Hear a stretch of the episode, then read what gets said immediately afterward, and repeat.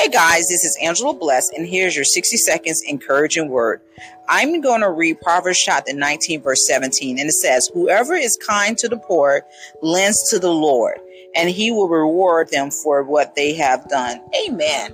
Whatever situation that you see in this world, we have so many people that are homeless, that's dealing with mental issues, that's dealing with being from a one parent home, or even just being from no parent home whenever we see there's a need in this world and God is leaning our heart to, to, to donate or even to give, do that. Don't worry about if you don't have enough, but also be led to the spotted spirit. Don't give to you yourself, be homeless and have nothing to show in return, but give from the abundance of your heart and from love. And when God bless, when you bless other people, God will definitely bless you or your children. I am a firm believer of that and I seen that bless those. Pray for those that are in need. Pray for those that are heartbroken. Pray for the widows, widows, and pray for the orphan. In Jesus' name, Amen. Love you guys.